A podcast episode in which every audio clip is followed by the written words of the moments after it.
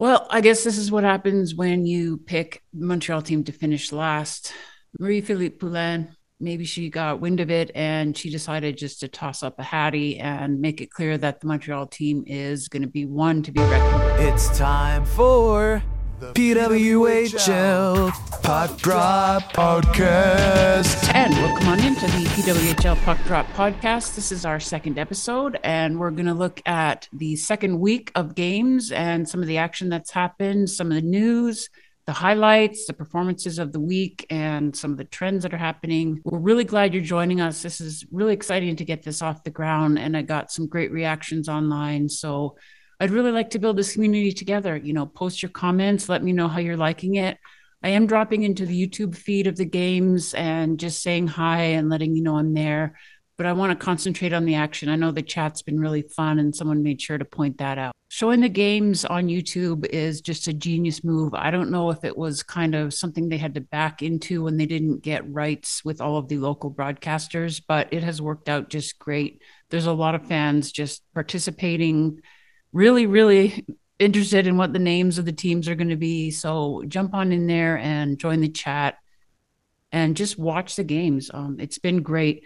We did have a game postponed on Monday night due to weather in Boston. So we had to go three or four days without a game, and that was too bad. But it made last night's games, which was Wednesday, it made those games really, really exciting. Two great games to watch.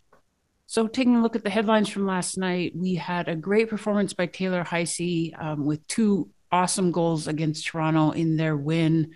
And then, of course, we had Poulin with the hat trick in Montreal's first regulation win over New York. Those are both great games. Um, here's the rescheduled game for Ottawa against Boston. That's going to take place on Monday, February nineteenth, um, at the home rink in Lowell, Mass for Boston. Uh, there was some really bad weather there, so that was too bad. That got postponed. So, yeah, I made the genius move of predicting that the Montreal team would finish in sixth place when I did my team-by-team previews just prior to last night, and you can catch that here. I'll post a link. I just thought Montreal was lacking in offense from the back end and enough kind of forward push to help drive the team forward. And I did say that Poulin was capable of doing it all by herself. So she proved me right by scoring the hat trick. But actually, it was a really, really good team performance. Um, you can see that they outshot New York thirty-five to thirty-two. Um, the first and third were really their strongest periods. New York did have some pushback in the second period. So Montreal has yet to play a home game. They are the only team that hasn't played at home, and that's going to be happening on Tuesday with New York visiting them for a rematch of that game. The um, Toronto against Minnesota game was also really great. Let's take a look at that. Basically, it was the Taylor Heise show. I mean, she again scored the first goal for Minnesota right off the bat, and just, I mean, no goaltender was stopping that. Just uh, pulled a move and slid it five-hole. And then Sarah Nurse scored and tied it up until Taylor Heise, with another just highlight reel goal, made it two to one. And then in the third period, Captain Kendall Coyne Schofield got her first goal, and that was just great to see. The three stars there were pretty easy. Taylor Heise, Nicole Hensley, who stopped thirty-one out of thirty-two shots, and Kendall Coyne. You know, Toronto looked good in this game. Again, it just feels like what they're doing is pressing forward to get a goal and just not able to finish it off. I mean, I did say that I really thought Alina Mueller would have been a great pick for them. I was watching Jocelyn Larocque and Sarah Nurse, though, and like, you can't refute that they are just a great pair together. So if they could have had both, that would have been ideal. I mean, Larocque is just, she is just a hockey player. She understands what her job is. She's good at what she does. She's playing a little more offensively the last couple of years. So I'm cheering for Toronto, but I had picked them to finish fifth. And based on last night's performance, you know, I don't see any reason to change that. So among the headlines of the uh, first, what is it, seven games now? One, two, three, four, five, six, seven games. We had uh, no home wins until Minnesota defeated Montreal three to nothing at the Excel Energy Center. That was great. That was at the Excel Energy Center, of course, in uh, Minnesota, and they had a record-breaking crowd on hand for that one. It was just great atmosphere. and the home fans went home happy. That was Grace Zumwinkle with the hat trick in that game. Um, let's just take a quick look at the summary there. Yeah, we had Grace Zumwinkle in the first period, um, no scoring in the second, and then Zumwinkle with her second, and then finishing it off late in the third. And just a great goaltending performance for our favorite Maddie Rooney. She was a second star. And it's not that Montreal played badly. It, it I think the vibes were just all Minnesota all day long. So that's why that one was just a great home win, finally, for one of the home teams. We were starting to wonder. So taking a look at the standings, Minnesota is the only undefeated team. The um, overtime loss at least gives you the one point, as Ottawa has here. So the drawback for Ottawa and Boston is that they've only gotten to play one game each. So they're going to just dwell here at the bottom for a bit until they get their next games underway. Um, we do have Boston playing against Montreal on Saturday in their home opener, and Ottawa against Toronto. So they'll be able to climb back up when they get some wins. It's so hard to predict. If you check out my team by team preview, like, I'm hoping every game is close. They've all been pretty close, either overtime, one goal, or, you know, one team kind of takes the lead late and takes off. But the competition's been great, and hopefully these standings remain close. You don't want to see one team pull way ahead and someone just kind of um, suffering injuries or bad luck and being like the bottom dweller. I also recommend highly checking out Haley Salvian's writing in The Athletic. It is a subscription base, but they're doing some great coverage over there. And she has an article here, What We Learned in Week One, with some of the great headlines, you know, Minnesota, Zumwinkle's goals, the shutout for Kareem Schroeder, and the booing of Marie-Philippe Poulin on the penalty shot, like we talked about. So everything is here if you want to catch all of that. And she's linking to the Sportsnet highlights, so that's great too. So one of the headlines for me for sure has been goaltending. Uh, if we go to the stats page and look at the goalies, you can see that every team has played their backup goaltender at least once, except for Toronto, who have stuck with Kristen Campbell for all three games.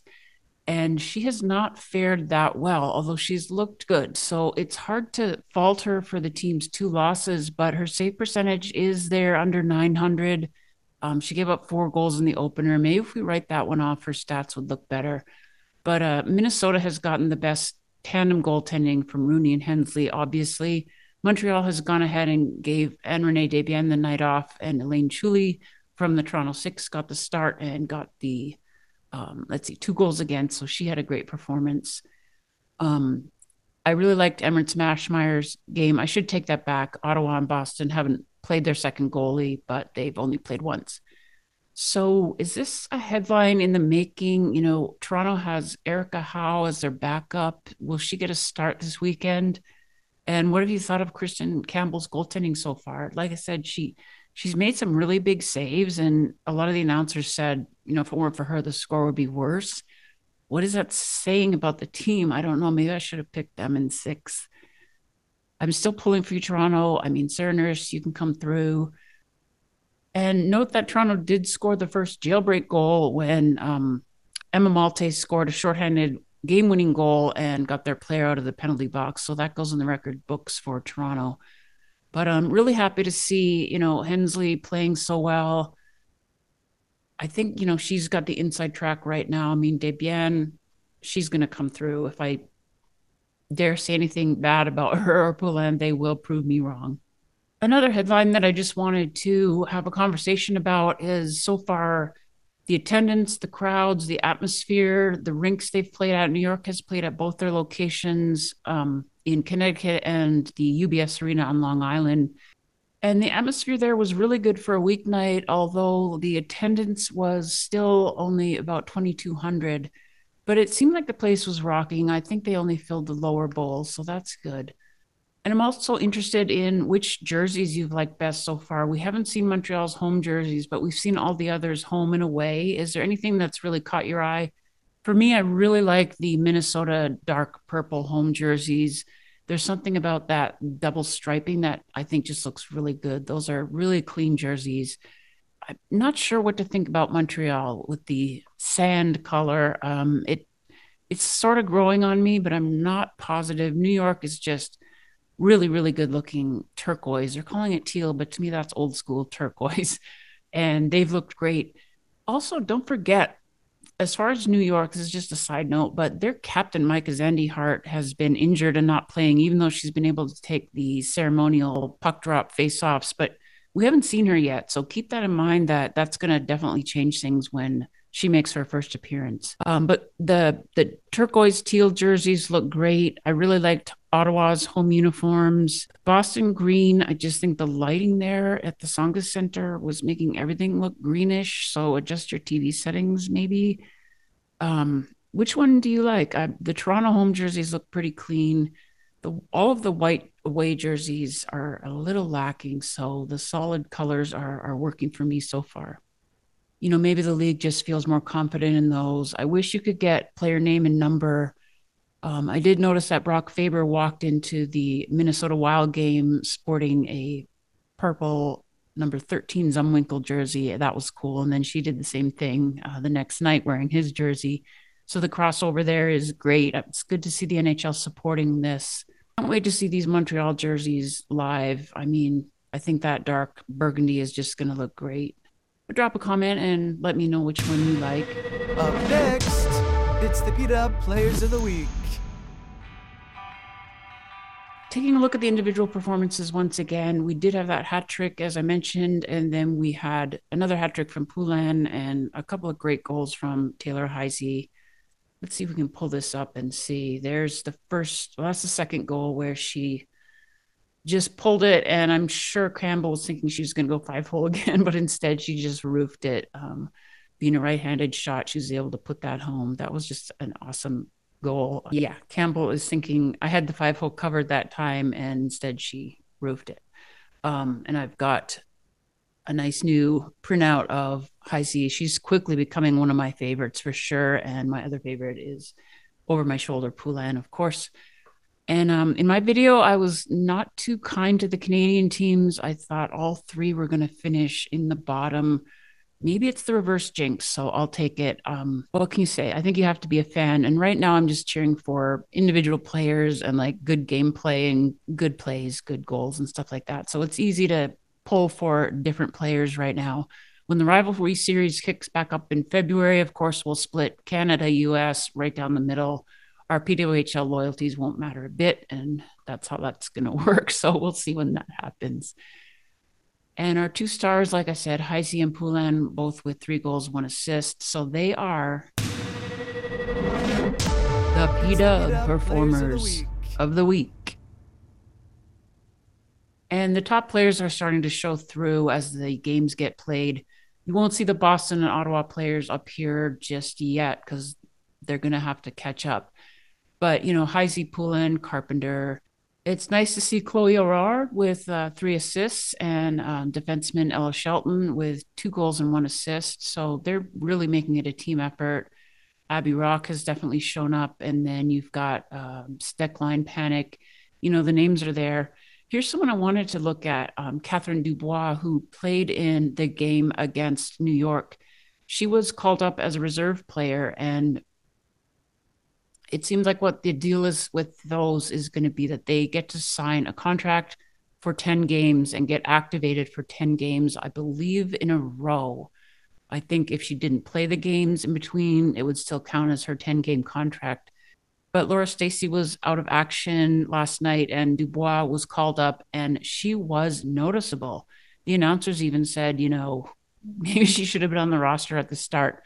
So it's going to be interesting to see these kind of players step up and find their role. Really exciting. So I was really happy to see her succeed. I'm really happy to see the Czech players, um, Teresa Vanisova for um, Montreal and Krizova for Minnesota, have been playing well. Um, Anne Sophie Bette also didn't play last night, so she's only played in the one game for Montreal. I think she was a healthy scratch. So this will get, you know, clearer and clearer as the season goes along. And another headline that I just quickly wanted to look at was um, a couple of the hard plays as the physical play gets more and more noticed. There were a couple of near injuries last night. Sarah Nurse playing against Minnesota was taken hard into the boards. I'm not going to remember who this is, Zumwinkle. and it looked more accidental, but just the way that they landed, Nurse got up and it looked like she had either hurt her ribs or her shoulder. It didn't look great for a minute there, but she was able to get back into action. And then in the Montreal game, um, Kristen O'Neill was hurt and it took her a couple of shifts to get back.